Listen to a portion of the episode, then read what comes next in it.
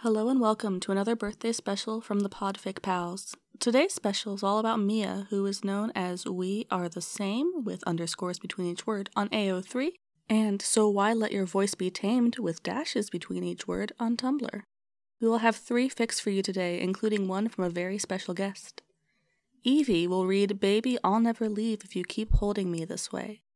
I, Emmu, will read Floating in a Most Peculiar Way. And our very special guest Sus, also known as Lulu Lawrence on AO3 and Tumblr, will read Darling Just Dive Right In.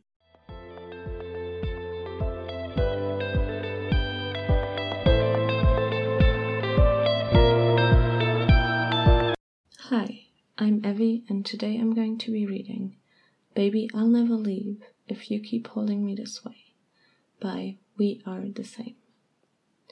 This was written for the 1D Cliche Fic Fest, and some of the tags include Alternate Universe Modern Setting, Baker Harry Styles, Teacher Louis Tomlinson, Strangers to Lovers, Accidental Kidnapping, Lockdown Freeform, COVID 19, Fluff, Smut, Accidental Breaking and Entering, and Baking. The summary reads his fingers curl around the first thing he can find that would be suitable as a weapon an umbrella that has a rather impressive looking metal pin at the end. He holds it in front of him the way he imagines people hold a sword, tiptoeing through his living room until he can find whoever is in his kitchen. He briefly considers calling 999, figures that if someone's trying to burgle him, he should probably not be a hero and actually rely on professionals to arrest him. But he's never been the type to sit back and wait, and is that singing? It is singing.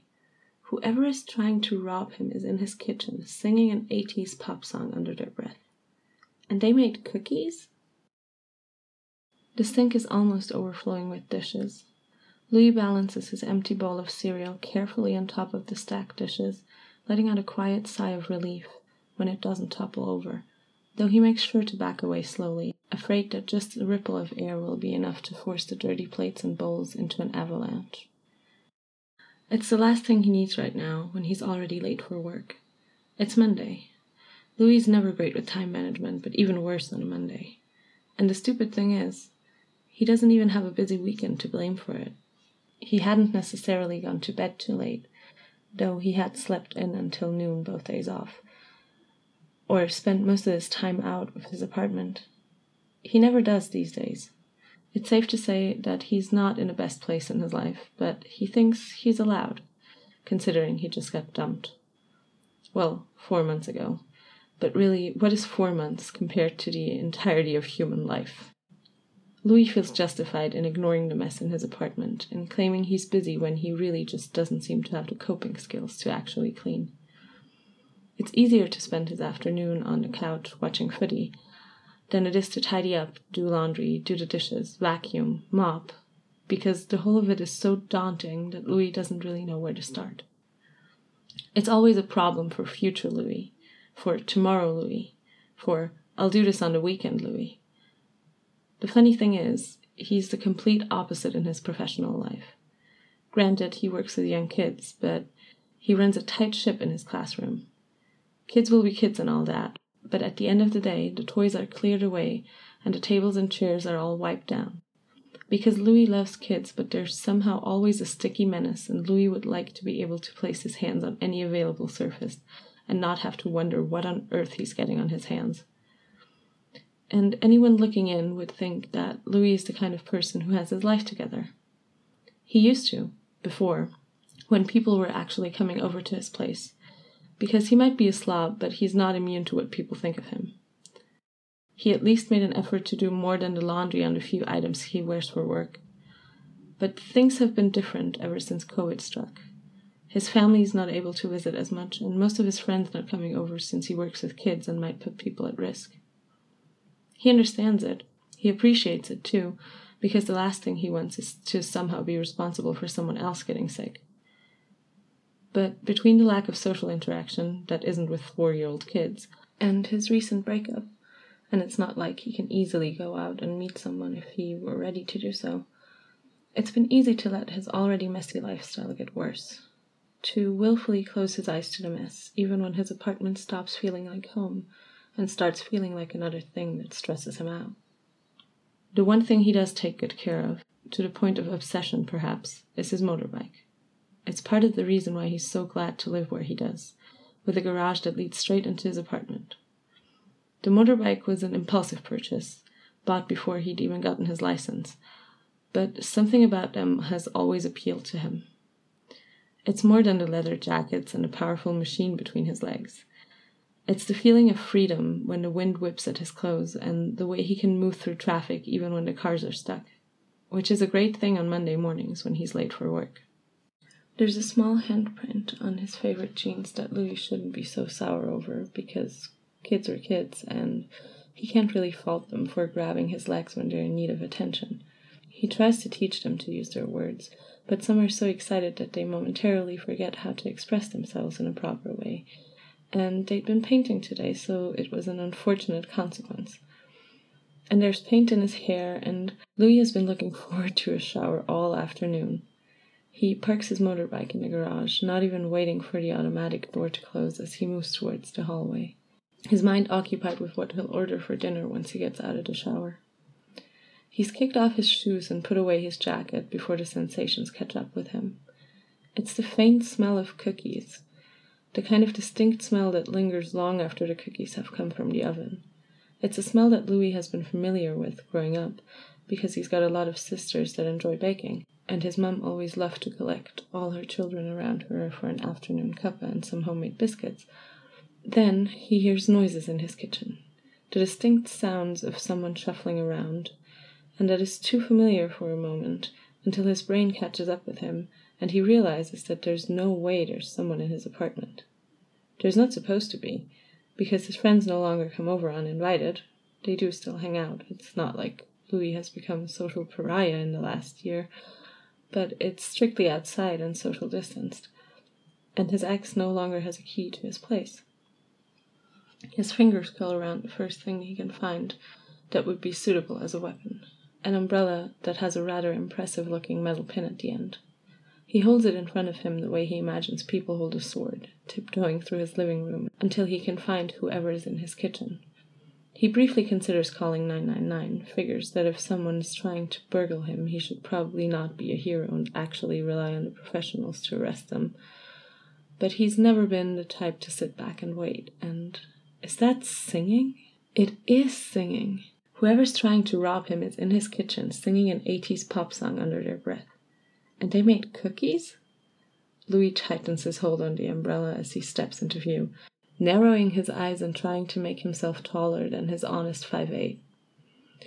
The person in his kitchen, because there is a person in his kitchen, and Louis thinks he should probably be scared now, has an apron tied around his waist and a tray of cookies in his hands, and the whole situation is so bizarre that for a moment Louis can only stand there and stare.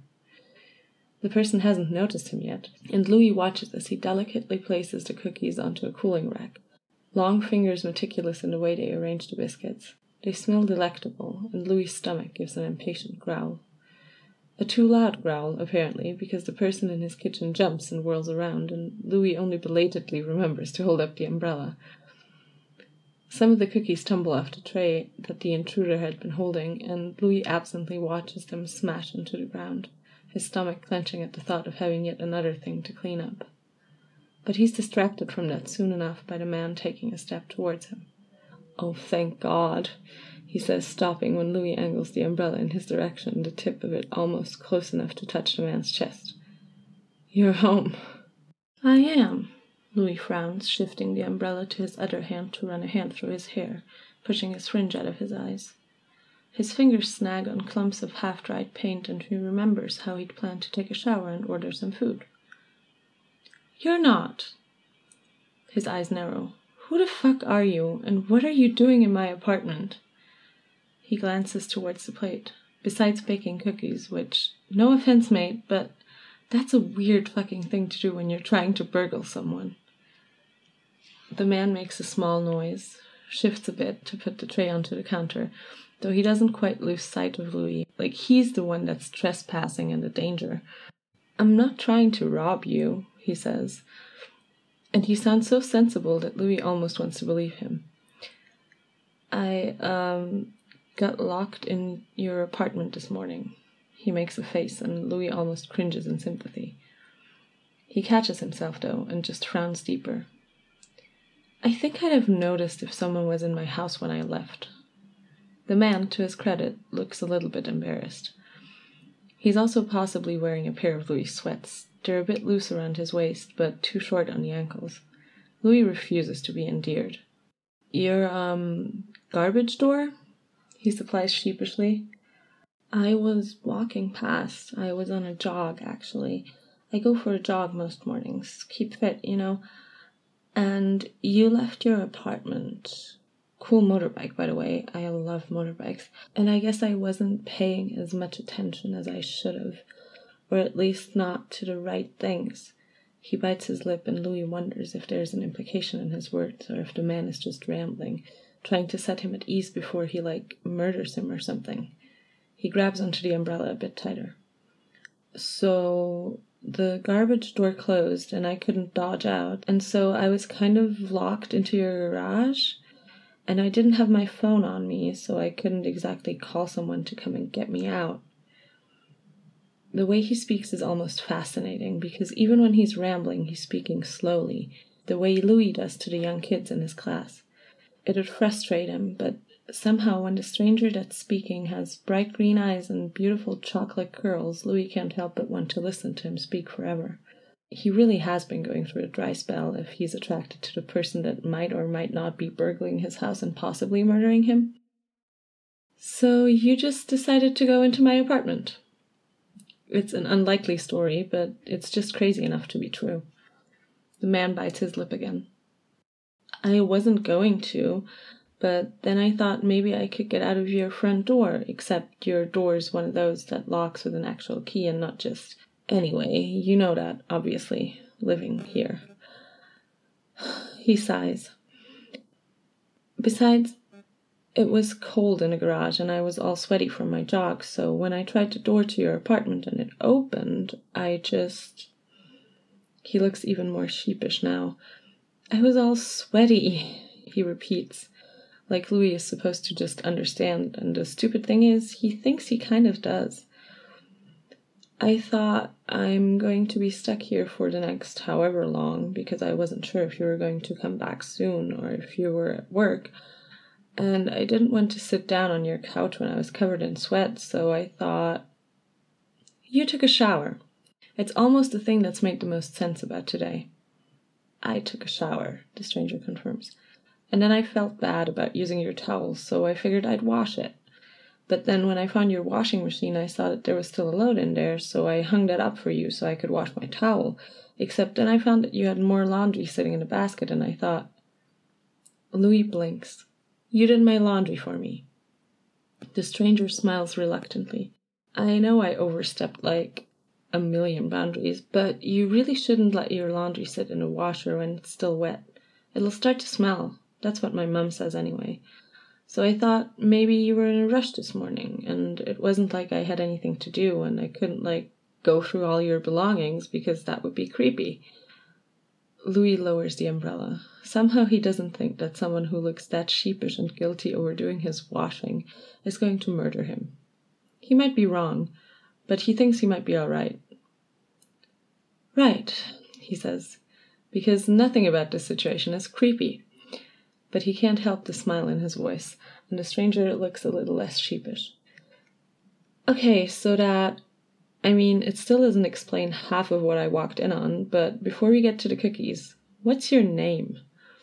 He figures he's kind of allowed to know that, now that the man has had his hands all over his clothes. The man looks a little shy. Harry, he says, his voice barely more than a whisper and Louis isn't sure why that is until he glances up at him. You're Louis. I uh, saw your mail come in. I put it on the coffee table. He fidgets a bit, almost as though he wants to turn back around and finish pouring the rest of the cookies on a cooling rack. Louis' stomach gives another impatient growl. Harry. All right. Louis chances a step towards him, feels almost amused when Harry makes space for him, careful to keep his distance. He's not sure if he's doing it to be polite, appear as less of a danger, maybe, by choosing not to invade his space, or if he's mindful of the social distancing rules. But he appreciates it, makes quick work of heading towards the fridge and pulling out a soda.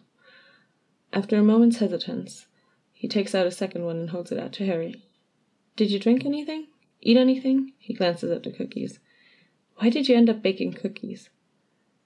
Harry accepts the soda with a grateful smile, and for a moment Louis is captivated, watching his Adam's apple bob when he swallows, his throat a long, graceful line that part of him wants to press his lips to and sink his teeth into. He opens up his can instead, drinks deeply until the carbonation is almost too much in his mouth. He can't stop watching Harry, though, the way he brushes the back of his hand against his lips and the way he messes with his hair before ducking his head. I felt bad for like breaking and entering, even though I didn't mean to, and even though I didn't technically break.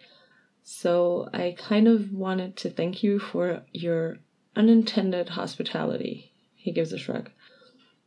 Plus, I was bored. Louis swallows another sip of his drink. I didn't know I had all the ingredients, he says, because he's not sure what to say and it's the first thing that comes to mind. Harry bites his lip. I had to get a bit creative, he admits. For some reason, he brightens up at that. But that's all right. I used to be a baker, so it was a nice challenge. I did feel bad about making a mess though, so once I put the cookies in the oven, I made sure to clean up. Louis's eyes flicker to the sink. The sink that was stacked with dishes only this morning, that had been on his mind all day because he'd known that he needed to at least start washing them after work tonight. There's a large lump in his throat when he finds it empty. You washed the dishes, he says. His voice trembles just slightly. Harry's smile fades, his eyebrows knitting together. I'm sorry, he tells him, and it's so soft and so sincere that for a moment Louis wants to wrap him up in a hug. Because there's a beautiful man in his kitchen who did his laundry and baked him cookies, and it's everything that Louis could possibly have asked for. And maybe Harry isn't a burglar, but an actual angel. No, he says, and he hates how his voice cracks, but he's tired. I just, I've been meaning to do it, but I haven't. I mean, I just, it, it hasn't been great lately. He brushes a hand past his eyes to get rid of any moisture that might betray just how much this is affecting him.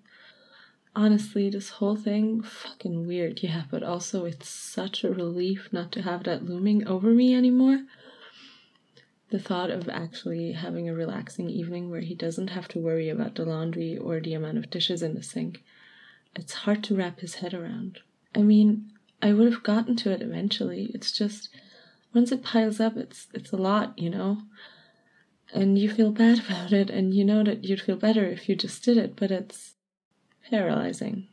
Harry finishes quietly, and Louis nods. It really is, and I felt like so shit about it because I've got no one to blame except myself, but it's just been hard lately. He finishes his soda, chucks the can in the bin. This past year, it's just been. Yeah. Harry nods, tries to throw his own can in the bin, but misses, and Louis shouldn't feel so endeared by the way he frowns, looks petulant as he bends down to pick up the can and deposit it in the trash. It's why I go for runs in the morning. Kind of makes me feel as though I've been productive. He straightens out his spine and looks at Louis a little helpless. I, uh, should probably go now that you're home. Louis frowns. Don't you want to take home some of your cookies? He asks, because he's reluctant to let Harry go and he's not sure why. Isn't sure if that feeling in the pit of his stomach is just because this whole ordeal knocked him kind of off kilter or if it's something more. Harry pauses. Oh, he says softly, glancing back towards the tray. No, that's. They're not done cooling yet, so. And I made them for you? He sounds hesitant enough, as though part of him knows what Louis is really asking, when Louis isn't even sure what it is that he's trying to say. Except, it's a whole tray of cookies. I don't think I could eat a whole tray of cookies. He gives him a small smile. Or should. I'm already struggling to fit in my jeans these days. He wants to say more, but Harry's eyes are on him, and Louis can practically feel them sliding down his body, mapping out his curves. It's almost enough to make him shiver. Okay, it's quiet and a little breathy, or maybe that's just Louis's imagination. I could take some with me, I guess. Though I'd say you have nothing to worry about. But, um, I wouldn't want to be creepy, so probably wouldn't say that. He pauses. Except that I already have. Louis can't help but laugh a bit at that. Are you always this charming, Curly? he asks, and Harry's eyes light up a little bit at the nickname. They're a beautiful green with little flecks, and now that he's smiling, there's a start of a dimple in his cheeks. He's truly lovely, and Louis is reasonably sure this isn't just his dry spell speaking. He's also reasonably sure that Harry isn't put off by what he's seen in return. Even if there's still paint in his hair and on his jeans, even if Louis wasn't lying when he said he'd put on a few pounds during this whole lockdown situation. Harry seems unsure on how to answer the question, so he just shifts his weight from one foot to the other, biting his lip instead. His face then brightens up a little bit, and he gestures towards Louis's fridge. Oh, before I forget, I made you dinner. He looks sheepish again, fidgets a little more. I um had a feeling that you weren't in the best place mentally, so after I tidied up and before I made the cookies, I thought I'd cook you something that you'd only need to put in the oven once you get home. Louis blinks. You. He knows he keeps repeating everything that Harry's told him, but it just keeps piling on. He's not only done his laundry, his dishes, made him cookies, but he's also tidied up. Louis doesn't even want to think of the mess he'd walked in on the way he must have looked when he'd noticed the pizza boxes stacked under the table in the kitchen, and made him dinner. I feel as though as I'm about to hear I'm on a TV show. Are there hidden cameras anywhere? Did my friends put you up to this? Harry cocks his head. Is that the type of thing your friends would do? It is, and it isn't. His friends would never want to embarrass him, and they don't really know just how bad the state of his apartment's been. But they definitely would care enough to want to help him and Louis likes to think he would have asked for help if the thought of having people in his apartment didn't freak him out. It's not just that he wouldn't want people to see just how much he's made a mess of things. It's that he's been on his own for so long that the idea of people in his personal space feels kind of unsettling. It's weird how that isn't the case with Harry, but it helps that he's respectful, keeps his distance to the mandatory two meters. No, he says eventually.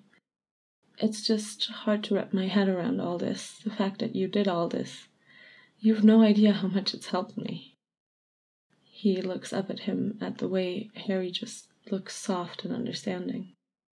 Fuck, and I probably made you miss work, he winces. I'm so sorry. Harry shrugs a shoulder. To be fair, this is kind of a weird thing to happen. I wouldn't have believed it if you'd told me.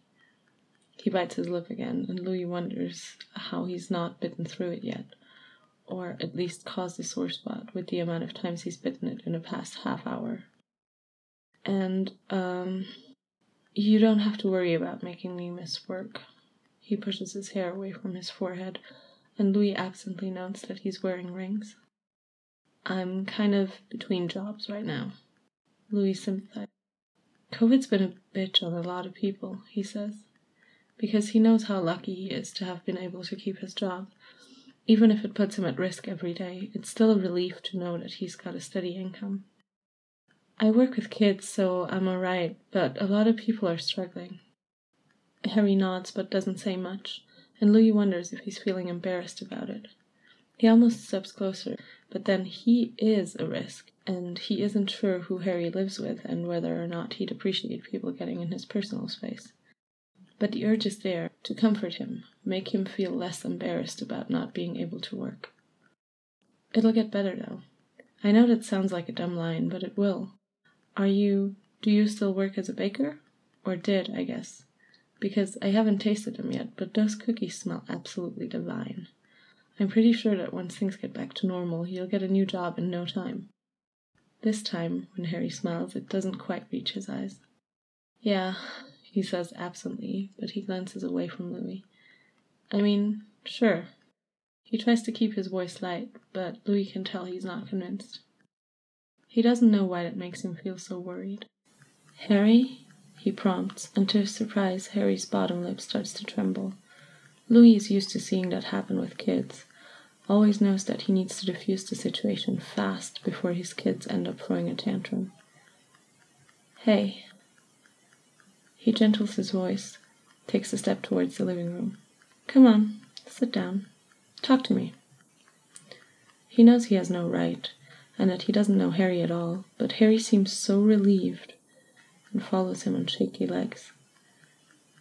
Louis waits until he's sunk down on a couch, perches himself on a coffee table, not quite a full two meters away, but far enough away so that he can offer comfort without invading Harry's personal space. What's wrong, love? he asks, and Harry's shoulders shake at those words as he presses his hands to his eyes. I've been trying, he whispers, and the tears are audible in his voice even though he tries to swallow them down. It's all I've been doing for months sending out my CV, trying to get a foot in the door, but no one will hire me because. He swallows and his voice grows hushed, ashamed as he continues. Because I'm homeless. It takes a moment for Louis to fully process the words. He just sits there, hands idle, because in any other circumstance he'd be reaching out, comforting him. But there are all these rules now, and he wouldn't care when someone needs him, but he doesn't want to put them at risk. But fuck. Harry, he starts, but he's not sure where to go from there. Harry just lets out a soft sniff, brushes the back of his hand past his nose. I'm sorry, he whispers. I don't. It's just today's been so nice. I knew that it would end, obviously, but just having a roof over my head for a few hours, knowing that I could shower and use the toilet whenever I wanted, not having to keep a constant eye on the weather. I mean, I have a car, I'm not. I have some shelter, obviously. But ever since the second lockdown, with gyms and cafes closed, it's just. He inhales shakily. It's been so nice to just not have to worry for a little bit. Louis swallows down the lump in his throat. It's only now he realizes all the things he'd taken for granted, even in his slump. The ability to do laundry, having access to clean clothes and food, shelter. Aren't. Don't you have people you could stay with? he asks tentatively, hoping that the question won't upset Harry. Harry shakes his head. No, he sighs. I mean, I did for a bit, but the friend I was staying with, her husband contracted COVID, and he's. It's been tough on them, and I obviously didn't have any income, so I couldn't help out, and I just didn't want to be a burden on them, you know? He glances up as though to check if Louis understands his reasoning, but before Louis can nod, his eyes skitter away. So then I thought I could go up north, stay with my mum, but he makes a sound, something so wounded that Louis reaches out despite himself, though he only squeezes Harry's shoulder. It's enough to make Harry shudder, and Louis almost wants to withdraw when Harry looks up at him again, eyes wet with tears. That's the first time in three months that anyone's touched me, he whispers, and he sounds so upset about that, but there's also something akin to wonder in his voice. Like he'd forgotten just how long it's been and how special it was to feel someone's touch these days. Louis makes sure to leave his hand on his shoulder. He likes to think that Harry's voice comes out a little more stable when he continues. I was naive, he whispers, and the self deprecation is there, but Louis decides to let it slide.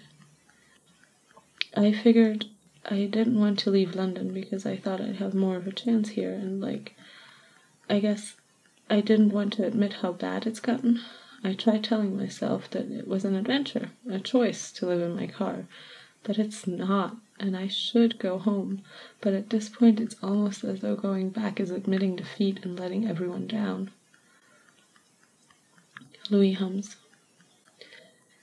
Kind of like how admitting that I needed help and that my apartment was a fucking mess felt like admitting defeat, he says softly and Harry looks up at him again, relief warring with something that Louis is relieved to see isn't pity. Hey, he continues, why don't you stay here? It's clearly not something Harry expected to hear, and Louis can't blame him for that when it's not something he'd expected himself to say. But he doesn't take it back because, well, He has a spare bedroom. He has a place for Harry to stay. I can't, Harry says immediately, though there's a small frown on his face as though he has to struggle to come up with a reason as to why he can't. Louis knows that can't be true though, because there are plenty of reasons why he shouldn't offer this to him. The fact that he doesn't even know him is the main reason. He has no idea who Harry is as a person, whether they'd even get along. He doesn't know if he can trust him or if he'll wake up to find out Harry's made off with his credit card. He doesn't even know if any part of his story is true. But Louis likes to believe in the good in people, and there's something about Harry that makes him feel as though he deserves to have someone take a chance on him. Isn't that what everyone needs, especially these days? The chance to start over, do better, a safe space to calm down and recharge. I mean it, he says quietly, once Harry doesn't give a word to all the doubts that are in Louis's head. He's relieved to find that he means it. This whole pandemic is hard enough. You shouldn't have to worry about where your next meal's going to come from or whether or not you can take a shower and wash your hair. He gives him a gentle smile. Look, I'm not going to lie. I work with kids. I might be a risk to you. But even if we have to work around each other and make sure that we're cleaning every surface, I get tested regularly, by the way, if that's any reassurance. It beats being out on the streets or sleeping in your car. No one should have to live like that, pandemic or not. Harry's bottom lip wobbles and he sheepishly brushes the back of his hand against his eyes, like he's embarrassed to be caught crying. Louis just gives his shoulder another gentle squeeze, reveling in the feeling of muscles shifting beneath his touch. He's not starved for touch the way that Harry might be, because there's kids literally launching themselves at him every day. But it's different touching someone that's his age and size. Someone that makes him feel like he's breaking the rules. He can't wait for a time when it doesn't feel like that anymore, when he can hug people and be around them without feeling so goddamn vigilant all the time. You don't even know me, Harry whispers, but there's barely any fight in his voice, and Louis can only think of how incredibly tired he must be that he's actually contemplating this. I don't, Louis acknowledges. But I know that when you were locked inside a stranger's house, you decided to do laundry, tidy up, bake cookies. Call me naive, but I like to think that means something. I like to think that tells me a bit about what kind of person you are. A weirdo? Harry whispers, but there's a hint of a smile in his voice and the start of one on his face, and Louis returns it eagerly. Maybe, he allows. He's glad when that makes Harry's smile grow a little bit. But also, generally, quite a good person, I'd say. Besides, being normal is boring. Harry looks at him. I might wake up in the middle of the night to bake something, he warns. Louis shrugs a shoulder in response, and Harry narrows his eyes as though he's taking that as a challenge. I might put on 80s pop songs and dance around the living room belting out the lyrics into a spatula. Louis shrugs again. Chances are I'll join you. He loves a good karaoke session, and with the bars closed, it's been too long since he's just let loose and enjoyed himself like that. I can't pick a Netflix show to save my life. Louis arches an eyebrow. Is that the best you can come up with? he teases, and Harry looks a little sheepish. Harry, none of that matters, I promise. The only thing that I care about is whether or not you want to stay here. We can figure out everything else later. Harry bites his lip. I don't have any money though. I can't pay rent or chip in for groceries. I. I don't want to take advantage of you, Louis. Maybe I like being taken advantage of. Louis pauses, makes a face. That came out way worse than I meant it. He laughs though and so does Harry. He has a nice laugh, Louis thinks to himself. Listen, I know all that, and that's okay.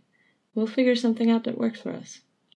His optimism might border on naivety at this point, but he doesn't care. This feels like the right thing to do. I'm all right money wise if I cut back on ordering food. I could cook, Harry offers. I'm a pretty good cook. There you go, Louis smiles. Though I wouldn't want you to feel like you had to, like earn your keep or something. But if I get to come back from work to a homemade dinner, I'm not complaining. He's getting a bit older and he just doesn't feel the same as he used to when he was a teenager surviving on burgers and Red Bull. It's different now, and too much greasy food makes him feel sluggish. Harry nods. I can do that. And like, I can do laundry, do the dishes. Louis narrows his eyes, but Harry doesn't seem eager because he wants to make up for being allowed to stay here. He actually seems genuinely pleased at the thought of getting to do something. And he figures he can understand that because not having anything to fill your day with was exhausting. You're a bit of a homemaker, aren't you? he teases, and Harry flushes a bit. Like I said, I won't say no. But you're not a maid, Harry. You'll just be my roommate. He pauses. And maybe, hopefully, my friend. Harry smiles back at him. I'd like that. It only takes them two trips down to Harry's car to grab all of his belongings. His stuff barely even takes up any space in the bedroom that Louis had quickly cleared out, but Harry seems so happy to have a space that's all his that Louis doesn't even get the chance to feel upset over how little it takes to make him smile. When Louis hands him his spare key, he makes some stupid joke about how at least now Harry will be free to leave whenever he wants. In the end, Harry never leaves. In time, they do end up moving his stuff, though. Some of it goes into the garage, the rest of it, his clothes and a couple picture frames, his favorite books, goes into Louis's bedroom. Harry no longer has his own bed. Now he only has half of one, but when Louis teases him about it, about giving up his space when it had been something he'd felt so thrilled at finally having, Harry just pins him to the bed and shuts him up with a kiss. When COVID is over, they go out and meet each other's family. They go to bars with friends and share overly sweet popcorn at the movie theaters. But at the end of the night, there's no place that feels quite as wonderful as home. Even when Louis never becomes the neatest person and Harry sometimes playfully grumbles about cleaning up after him, Louis teases him about it, always enjoys reminding him of the maid uniform he'd bought him as a joke.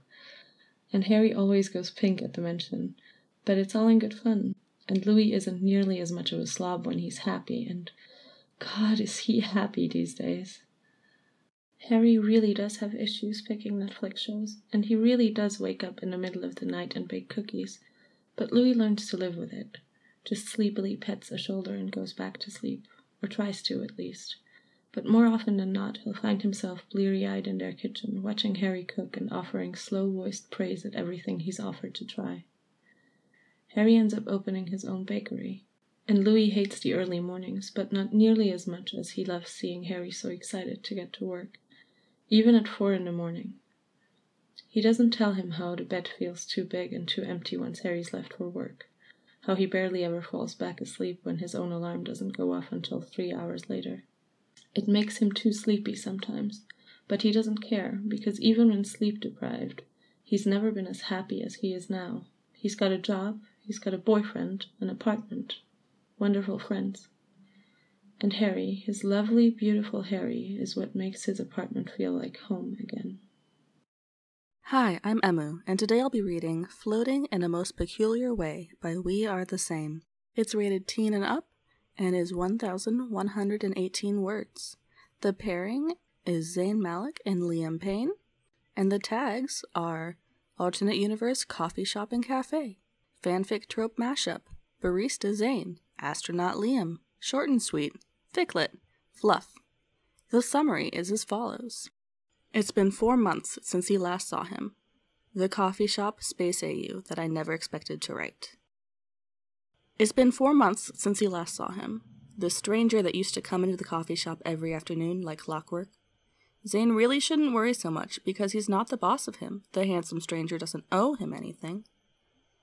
It's just, he'd kind of gotten used to seeing him around, is all, and the way he'd smile at him sometimes always made him feel special. But maybe he isn't special, and maybe he's just creepy instead, and the stranger has stopped coming in because Zayn's been staring a little bit too much. He hasn't come in during any of his coworkers' shifts either, though, so maybe it's not that. Maybe something's wrong. Maybe Handsome Stranger is dead, and God, why isn't Louis here to talk him down from these moods? Zayn is busy in the back when the doorbell rings, and it's not until Niall appears at his side, grinning that easy grin of his that can mean nothing and everything at the same time, that he gets distracted from his thoughts just in time for Niall to give him a cheeky grin. There's someone here who insisted that you were the one to serve them. Zayn sighs, straightening his back and rubbing at the tense muscles just above the dip in his spine. Let me guess, he mumbles. Another 15 year old who's going to slide me her number on a napkin while her friends giggle in the back. He loves working here, honestly, but for some reason a lot of teenage girls come in, and their laughter sometimes gets on his nerves. Are you sure you can't get rid of them, Nye? Niall smirks. Sorry, mate, the customer comes first and all. Just go out there and paste on a smile, will you? You're going to scare away all the regulars if you go out there scowling like that. Zayn sighs again, hoping it'll tempt Niall into a cuddle, but the other man just steps back to make room for him, and Zayn reluctantly pastes on his best customer service smile, reminding himself that it's just another hour and a half before he gets to go home. His smile fades when he sees who's in front of the counter, nervously shifting his weight from one foot to the other. He's got his hands clenched into a fist, and Zayn suddenly feels nervous butterflies in his stomach, even as the smile that slides onto his face is a lot more genuine this time. Liam, it's almost breathless. Hi. He wills his knees to not buckle as he slips behind the counter, his hands braced on the surface to keep him upright. Haven't seen you in a while. Liam's smile is tight, but there's a warmth in his eyes that makes him feel all kinds of gooey inside, like a chocolate lava cake fresh out of the oven. Zayn, he says, and his name's never sounded sweeter. Hi. Zayn hopes that his smile isn't too bright, but he can't keep his features in check, so he glances down at the counter at where his hands have absently reached out to a cloth to wipe over an already clean surface. What can I get started for you? he asks, because if he doesn't ask that, then he'll ask, Where have you been? And he's reasonably sure that's not a question he's allowed to ask. Um, Liam peers at the board behind him, at the specials that Zayn has painstakingly written down this morning, the little drawings that his regulars love so much. The, uh, Galaxy Frappe sounds pretty cool, I guess. Zayn arches an eyebrow. It's not a drink that he expected Liam to go for, but, he thinks with a pang, maybe Liam's not picking up a drink for himself. Maybe he's trying to impress someone. Okay, he says easily, punching it into the register. Anything else? His voice change has been subtle, but not subtle enough apparently, because suddenly Liam's eyes are on him again, and they're concerned now, a little worried. Zayn finds that he wants to reach out and smooth away the lines around them. He keeps his hands firmly by his side. No? It sounds almost like a question, and Liam shifts his weight again. Or, well, actually, yeah. Zayn waits for him to continue, watching Liam's face as it goes through a few rapid changes in expression a slight blush deepening the color of his skin. I, uh, don't know if you knew this, but I'm kind of an astronaut? He furrows his brows. Not kind of. I am one. And while I was sort of in space the past few months, he pauses. Fuck, I thought I'd be smoother about this. I thought I could just work it into the conversation if I ordered the Galaxy Frappe, but you still get me all jumbled up. He sighs. Anyway, so here's the thing. Zayn watches as he lifts his clenched hand, places a rock onto the counter. He blinks at it, then at Liam, whose brow is still furrowed and who looks rather expectant. I. thanks? It's a rock, Liam clarifies, as though Zayn hadn't noticed that. From a space. It's a space rock. He brushes a hand through his hair, and Zayn is surprised to see it shaking. It's a space rock because while I was out there, I couldn't stop thinking about you, and I thought. Liam frowns again, those bushy eyebrows knitting together. Zayn is surprised he hadn't melted into a puddle yet. God, why is this so hard? What was I thinking? Hello, here's a space rock. Will you go out with me? What kind of a line is that? Zayn bites down on his bottom lip, tries not to smile, lest Liam get the wrong impression. It's an original one, he says softly. I'll give you that. He wipes his hands on his apron, but they're still sweaty and slightly shaking. I, uh, have a break coming up in a few minutes. He's fairly sure that he doesn't, but he's also fairly sure that Niall will cover for him. If you wanted to wait, I could make you a drink you'd actually like, and you could tell me all about space? I'd like that. Liam smiles at him, tension fading from his face, and Zayn glances at the rock on the counter. The one that Liam brought him from space because he couldn't stop thinking about him. He'd pinch himself to make sure he isn't dreaming, but he doesn't think he'd come up with a scenario quite like this if he did. Okay, he says softly, smiles as he pockets the rock. Me too. Hi, I'm Sus, and today I'll be reading Darling Just Dive Right In by we underscore r underscore the underscore same. It's rated teen and up audiences and was written for the wordplay prompt 5.3 Divide. The pairing is Zayn Malik and Louis Tomlinson, and the tags include alternate universe royalty, exes to lovers, angst, reconciliation, childhood friends, childhood sweethearts, heartbreak, arranged marriage, angst with a happy ending, and pining. The summary reads Louis can't think of a worse place to be than at the Malik estate attending his ex boyfriend's wedding. A wedding at the Malik estate. Louis can't think of a worse way to spend his weekend. There used to be a time when he'd love nothing more than to go over there, a time when just the thought of getting to see Zayn smile was enough to bring a smile to his own face. That was then, back when he was a teenager. Back when protocol and tradition hadn't meant much in the face of endless summers and promises. Back when he could press his fingers into Zayn's hip and leave marks that said mine, and Zayn let him believe that was true. Of course, Louis hadn't actually believed that.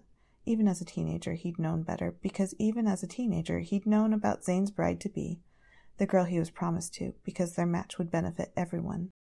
Everyone except for Louis, and possibly Zayn, though Zayn had never really said anything on the matter. He changed the subject whenever Louis brought it up, and at some point Louis had stopped bringing it up because it wasn't worth the icy discomfort between them. The way Zayn would freeze him out would only thaw when Louis kissed I'm sorry into his skin. Until that one winter. Zayn had just turned 18, and Louis had teased him endlessly about how he was finally an adult, because of course Louis had turned 18 over a year ago, and he liked riling Zayn up even when half of the time Zayn would only roll his eyes at him and pull him in for another kiss. To shut him up, he'd say, but the way his tongue pressed eagerly into Louis's mouth always made it clear that that was a lie. But things had changed when Zayn had turned 18, and Louis had been too naive to see it coming too sure that their friendship, their connection, counted for something, that it'd be enough to prompt Zayn to stand up to his parents. Or maybe not even that. Maybe just that Louis's love for Zayn allowed him to love himself enough to want to live a genuine life. But Zayn had chosen his parents, his bride. Louis is honestly surprised that it's taken this long. Their fight, that one last bitter confrontation between them where Louis said things that he shouldn't have and Zayn let him because he felt like he deserved it, which only served to add fuel to Louis's fire, was over four years ago. Zayn isn't 18 anymore, and Louis is pushing 24 by now, only a few months away from almost being in his mid 20s. He's the one that should be married at this point, but he's never allowed himself to fall for anyone the way he's fallen for Zayn, and so it sadly makes sense that he's due to attend Zayn's wedding in a matter of weeks. His sister had been gentle about it, but while he appreciates her approach, Louis hadn't bothered to find out the details aside from the date and that his presence is expected. It makes sense. Their, fa- their families had always gotten along well, and it's the kind of thing you do in noble circles, even if you don't get along well. All the same, he doesn't need more information than a time and a date. He doesn't need to make this any harder on himself than it needs to be, which is kind of sad, probably, because it's been four years, and Louis really has no right to still be jealous of a girl he's known was going to marry Zayn from the time that he was 11. But his jealousy is all he has left ever since Zayn has pulled away from him, and it's the one connection that Louis can't quite make himself sever. He wasn't going to bother with a plus one, not when he knew it'd be in bad taste to invite a man as his date, would only stir the rumors that had been buried during their breakup. He'd not felt up to courting anyone, or even formally inviting one of his acquaintances, but in the end he finds that he doesn't have to. Because Perrie, one of Zayn's oldest friends, calls him up the day before the wedding and assigns herself as his plus one. All Louis can think is how terribly obvious it must be that his hurt still stings four years later, but Perrie doesn't say anything about more the wedding, and Louis gratefully accepts her offer. So it happens that he arrives at the Malik estate with a pretty blonde and a pretty lavender dress on his arm and his heart sinking into his shoes. Everywhere around him, people are chatting away happily, smiles on their faces, and even the occasional weepy tear. Louis can't help but wonder what Zayn's feeling right now. If he's alone or surrounded by groomsmen, if he wishes Louis was there, or if he hasn't spared him a thought in years. He wonders if he feels alone no matter how many people are with him if he feels stifled the way that Louis does, to the point where he wants to loosen his tie in the vain hope that it'll help him breathe. His knees are a bit weak, but Perrie holds him steady, pats his wrist as they make their way into the venue, find their assigned seats. There are only a few rows back from the family, and Louis wishes that they were further back, far enough away so that he wouldn't have to see Zayn's face and try to gauge whether or not his expression was genuine. He wonders if he'd even know the difference these days, curses himself for forgetting the small bottle of whiskey that was meant to soothe his nerves, or perhaps just numb his heartache. Perrie's still holding on to his arm, and he smiles at her as the chairs around them all fill up. wishing that he wouldn't feel as though the dark hole inside his heart is growing to a point where it threatens to swallow him whole. He focuses on her voice, sweet like spring, at least in public, because she too has been groomed to never show her real personality. But he doesn't even register the words over the ringing in his ears, the desperate way that his heart is beating. I can't do this, he thinks, and of course, that's when the bridal march starts to play. Everyone turns in their seats to watch the beautiful bride as she walks down the aisle, but Louis can't make himself watch her. Instead, he finally turns to watch Zayn, who he had seen standing up by the groomsmen from the moment they walked in. But he couldn't make himself look at the expression on his face, so soft and lovely that it makes his heart ache. At least that answers his question, unless Zayn has become a much better actor than he'd been in his youth when Louis had been able to read every minute detail off of his face. When his face had been slack with pleasure, Louis's clumsy hands turning strong and sure even when Zayn was too shy to be very vocal. Louis shakes his head, trying to dispel the thought, his eyes only catching sight of the bride once she's a few steps away from her husband to be. He frowns, blinks. Why is Waliyha in a wedding dress? He only barely manages to whisper the words, hysteria curving around the name of Zayn's younger sister. Perrie blinks her long lashes at him, arches one perfect eyebrow. Because she's getting married? That ringing in his ears is back, and Louis shakes his head, glances towards the front, where Zayn has stepped back in favor of another man who is holding onto Waliyha's hands and looking like there's no place on earth he'd rather be. It's honestly sweet enough to almost calm him down, but his heart is still racing fast enough that he's not sure he won't end up having a panic attack. But Zayn? Perrie blinks again, her mouth curving up into a little smile before she thinks better of it, changes it into something more understanding. You thought, she whispers, and Louis knows that they shouldn't talk right now, doesn't want to run the risk of ruining the wedding, but there's something inside of his chest that almost begs him to scream. He just nods instead, finds himself teary eyed, and Perrie takes his hand in hers and gives it a small, sque- a soft squeeze. She turns her attention to the front, and Louis does the same, but he hopes the bride will forgive him if he stares at her brother for most of the ceremony. There's a lightness in his chest that he hasn't felt in years, and even though he should know better, even though he knows that this doesn't change anything and that they're still as estranged as anything, Louis can't help but feel a little relieved at this day of execution. At least he didn't have to watch Zayn get married yet. At least there's still a little hope. He finds this hope at the bottom of the bottle, knows better than to get indecently drunk, but he's at least halfway there, escaping into the rose garden for some fresh air. It used to be his favorite place to be growing up. He remembers Zayn's mother teaching him how to tend to the plants, waving away the gardener when he tried to help. He remembers chasing Zayn and Wally through the paths and into the maze, remembers their laughs and the way that his chest would just fill up with a happiness that almost threatened to make him burst. He remembers making it to the middle of the maze, finding Zayn there with a picnic basket and a blanket with a shy look on his face. They were sixteen, maybe, at the time, but under the stars, he felt like they were infinite. He doesn't set out with a particular destination in mind, just wants to be outside and smell the roses, but his feet carry him to a familiar spot nonetheless. It's a little bench tucked just outside of view, a large rose arch offering some protection from the elements. It's the bench that Louis and Zayn used to smoke at, quick drags and wide eyes, always looking out for any employees that might rat them out to Zayn's mother. Louis has no such qualms anymore, now that he's in his mid twenties, but it still feels a little bit like breaking the law when he lights a cigarette on his brief stroll towards the bench. Smoking will kill you, you know, a voice calls out to him, and Louis looks up only to see another ember light up in the muted darkness. You should stop doing it then, he shoots back, coming to stand in front of the man he had sworn he hated, his toes scuffing at the gravel. Hi, Zany. Zayn rolls his eyes. Please, no one calls me that anymore. There's the start of a smile on his face, though, one that reaches his eyes even when Zayn perhaps doesn't intend for it to. Hi, Louis. Fancy seeing you here. Zayn takes a drag from his cigarette, takes in the man sat on the bench, his collar a little ruffled, not looking quite as pristine as he'd looked at the ceremony. Louis hadn't allowed himself to pay too much attention to him as the day went on, but he's pleased to find that there's no lipstick on his collar, no immediate sign of Zayn's fiancée. Zayn leans back, arching an eyebrow. It sort of is my house, He deadpans, and Louis is the one rolling his eyes now. You know what I mean, he says, and then, because he's a dumbass and he apparently can't hold his tongue, he gives them a sheepish sort of smile and shrugs. Thought you'd be inside, playing happy family. Figured. His voice breaks a little bit, and he can see the slight frown on Zayn's face, but he continues on, fueled by alcohol and the high of getting to talk to him for the first time in years.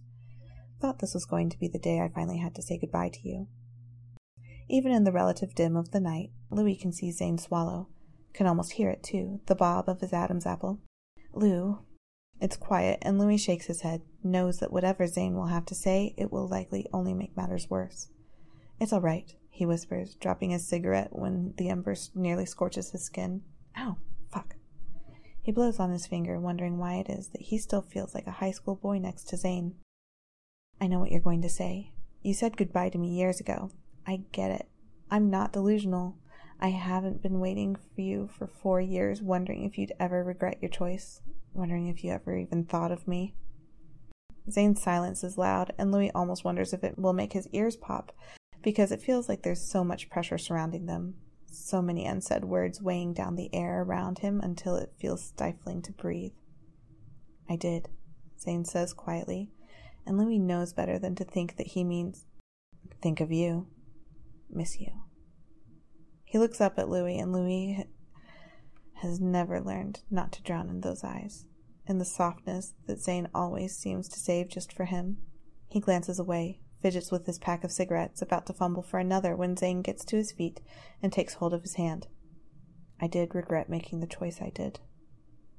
Louis's hand goes lax, his fingers just aimlessly hovering until he can make his muscles work again, uses them to slightly turn his hand, enough to brush his fingertips over the side of Zayn's wrist. You did? Zayn hums something that's possibly meant to be affirmative, and Louis checks his hand, finds that there are no rings there. Not that he thought Zayn would have gotten married in secret, even if that was Zayn's preference. It's not something that his family would have let him get away with, but it's still something that piques his curiosity. Not his hope, though. He knows better, even if he has been chasing his hope in alcohol tonight. I did, Zayn whispers and Louis resists the urge to check his pulse like he would somehow be able to tell if Zayn was telling him the truth.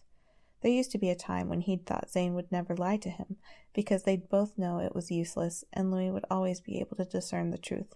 But times have changed. They have changed, and Louis is floundering. I do. It's crazy how those two words prompt an almost hysterical laugh that Louis can't make himself swallow down.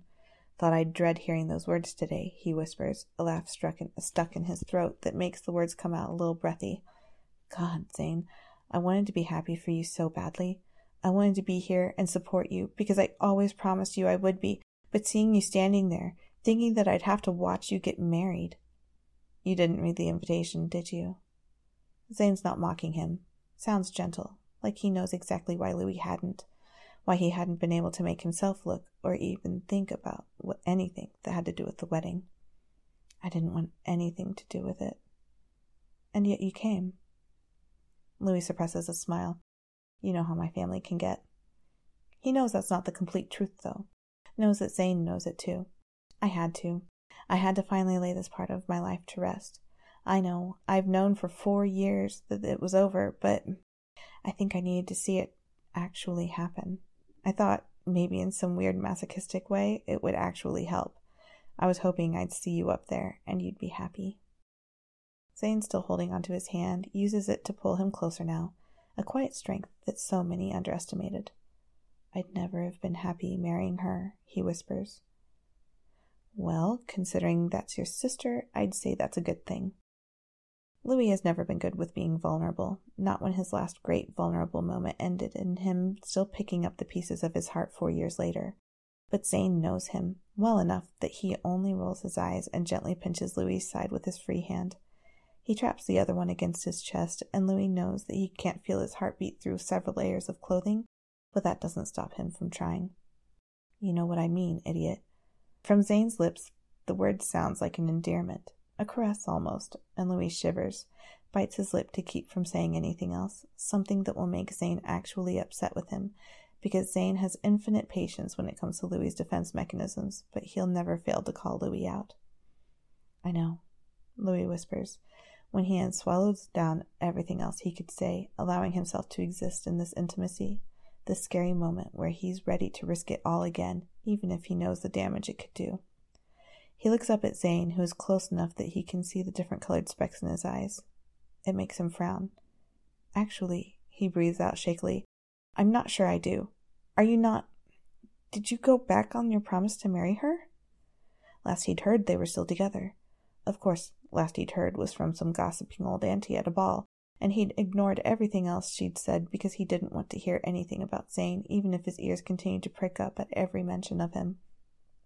Sort of, Zayn says. Technically, we're still engaged, at least as far as the public is aware. He must be able to tell that Louis wants to pull away because his grip on his hand tightens and there is something desperate in his eyes. She wants to finish her education before settling down, and I'm. He breathes in, holding the air in his lungs for so long that Louis almost worries for him. Zayn finally exhales with a loud, almost painful sigh. I'm gay. It's instant, the tears in Louis's eyes.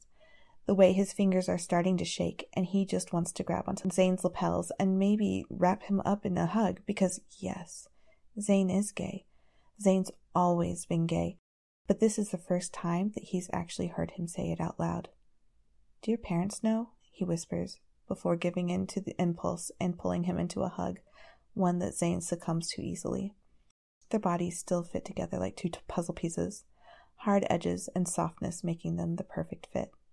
Zayn's nose finds the part of Louis's neck where his scent is strongest, and Louis always teased him about it, about his need to be wrapped up in Louis's scent. But right now, it just makes him want to cry that little bit more. Yeah, Zayn whispers, his breath fanning out over Louis's skin. I told them, maybe a few months after we. after. His hands are steady but tight on Louis's waist, as though he's afraid to fully hold on to him when that's everything Louis has been wanting for years. I kind of had to. They didn't understand what had happened, why you stopped coming around, why every time they brought up my future, I would all but run away. Four years. Zayn had told his parents four years ago. Louis closes his eyes, tight enough to stop any tears from passing through his lashes. Why didn't you call me? he says in a low voice, the lump in his throat making it impossible to speak any louder. I would have. I could have at least been there for you, Z. Zayn makes a soft sound. After what I did, after how it ended, I couldn't, Lou. Louis pulls away enough to look at Zayn. You know I didn't mean those things, right? You know that it was never. You were supposed to know that, Zany. You were supposed to know that whatever else, I was still going to be there for you when you needed me. Zayn nods, framing Louis's face with his hands. I did. I always did. You were always so good to me. I just couldn't hurt you any worse than I already had, Lou. I didn't. I, I wasn't sure what would happen, if they'd be okay with me. I didn't want you to have to comfort me when I was the one who broke you in the first place. I would have, Louis says miserably, without a second thought. Zayn nods again. I know.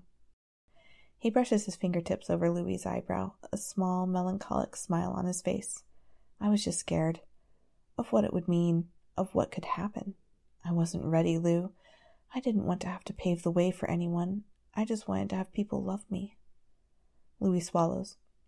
And now, he whispers, afraid to have his question answered, but even more afraid to never ask, to let this moment pass them by and slip through his fingers to add another regret onto the ones he already had when it came to Zayn. There's a small furrow to Zayn's brow, one that Louis wants to stroke away, but his fingers are still trembling too much to do anything but hold on to him, keep him from slipping away any way that he can. I could never ask, Zayn starts, and Louis shakes his head. You aren't. He has finally found the conviction in his voice, the tenacity that people either complimented or berated him for. I'm offering. There are tears in Zayn's eyes now, too. Louis can tell, even when his own vision is slightly blurry. Louis, he starts, and Louis wants to shake him or kiss him because he sounds so unsure, so hesitant, and his voice is about to give out. Do you not want to? He struggles to keep the hurt from his voice, but he's trying, knows that Zayn knows, also knows that he's failed. Because that's all right. It's. I've spent four years without you. I'm not I would like us to at least be friends again, if that's something you could see for us.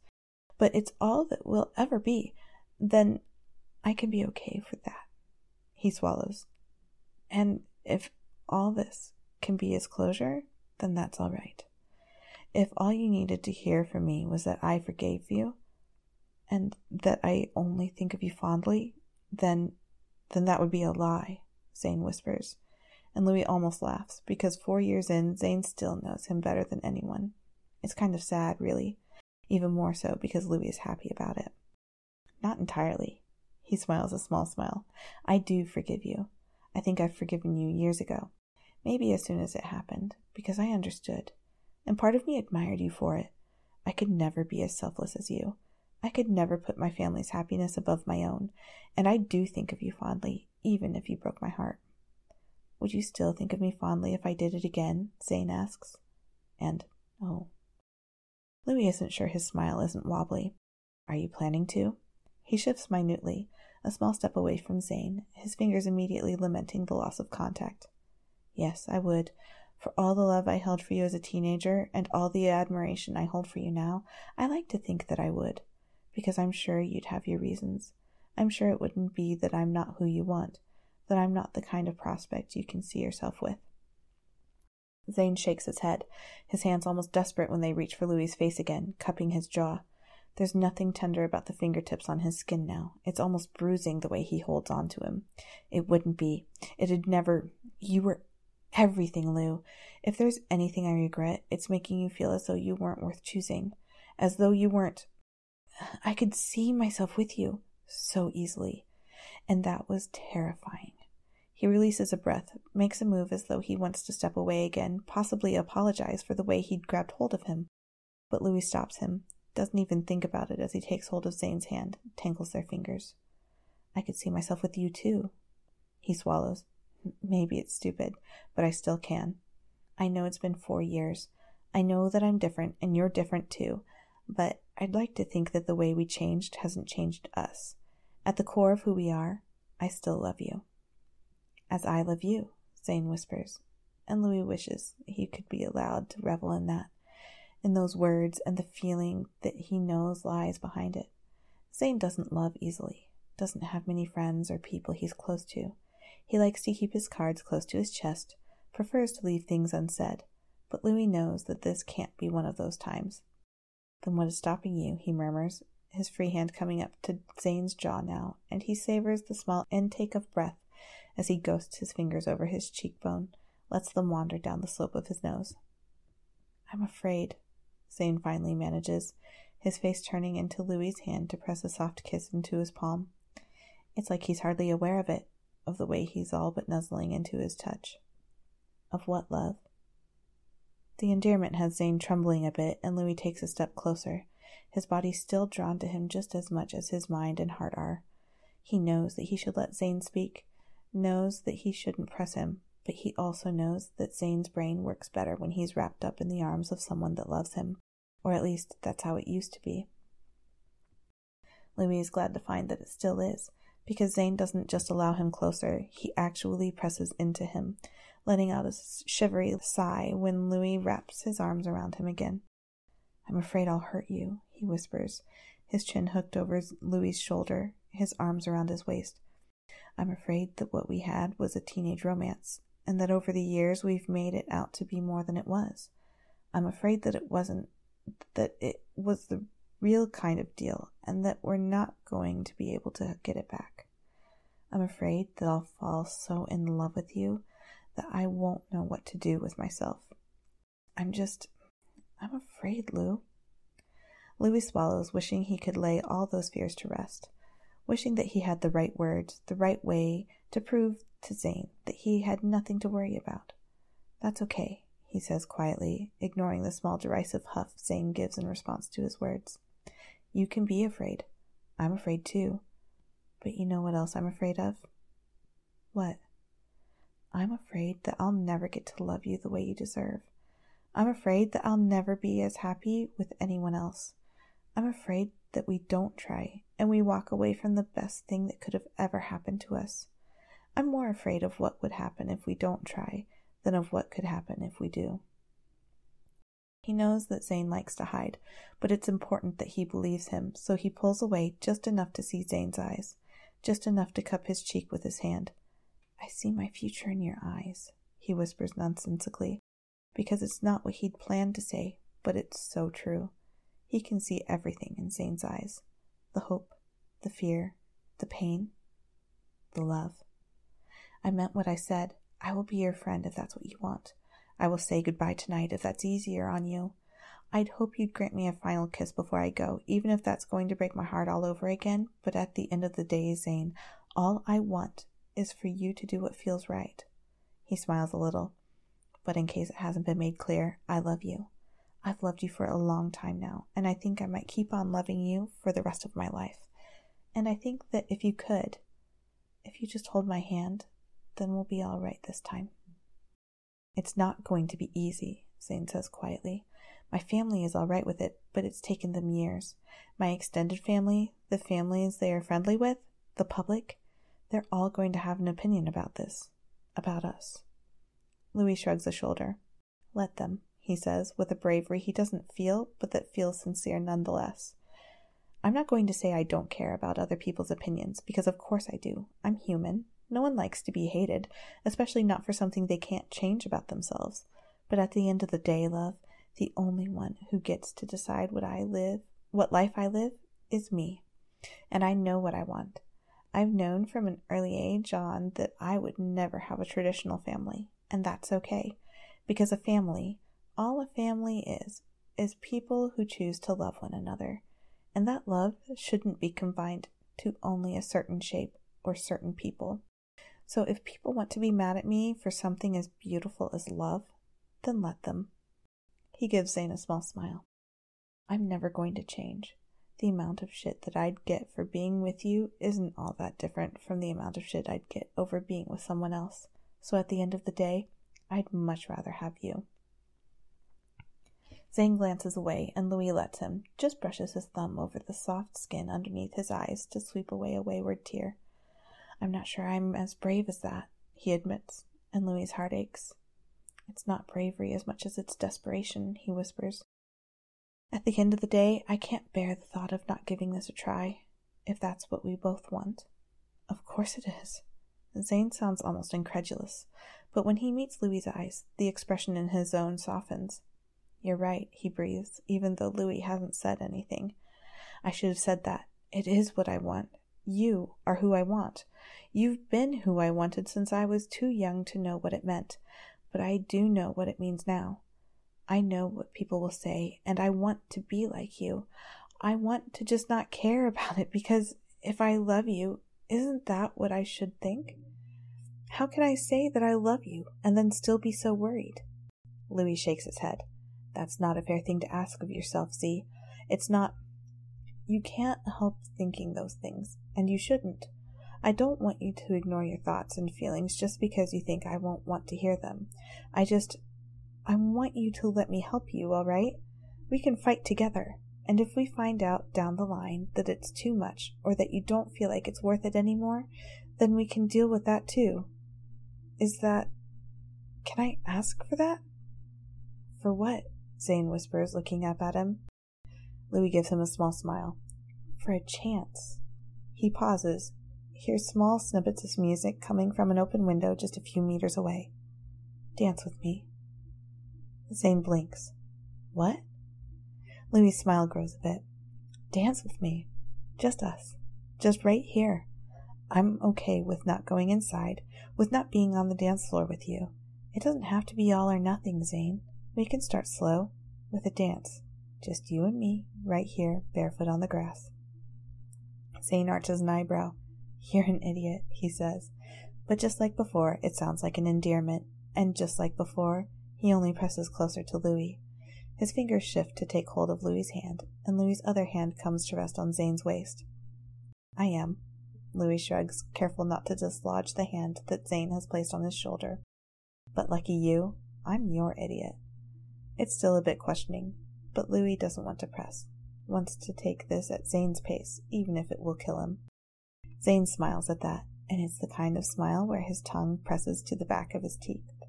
the smile that Louis has adored from the first time they met, the smile that's always promised good things. Yeah, he whispers, something joyous and tender in his expression, and Louis is relieved to see that the small, semi transparent layer of fear in his eyes is diminishing by the second, is being replaced by something hopeful and warm. Zayn's hands more sure on Louis's body now, as he pulls him in, takes the lead in their dance like he's done it a million times. Lucky me. Fiend. This was a very special birthday episode for Mia. You can find all the fics we read today and many more on her AO3, We Are the Same, with underscores between each word.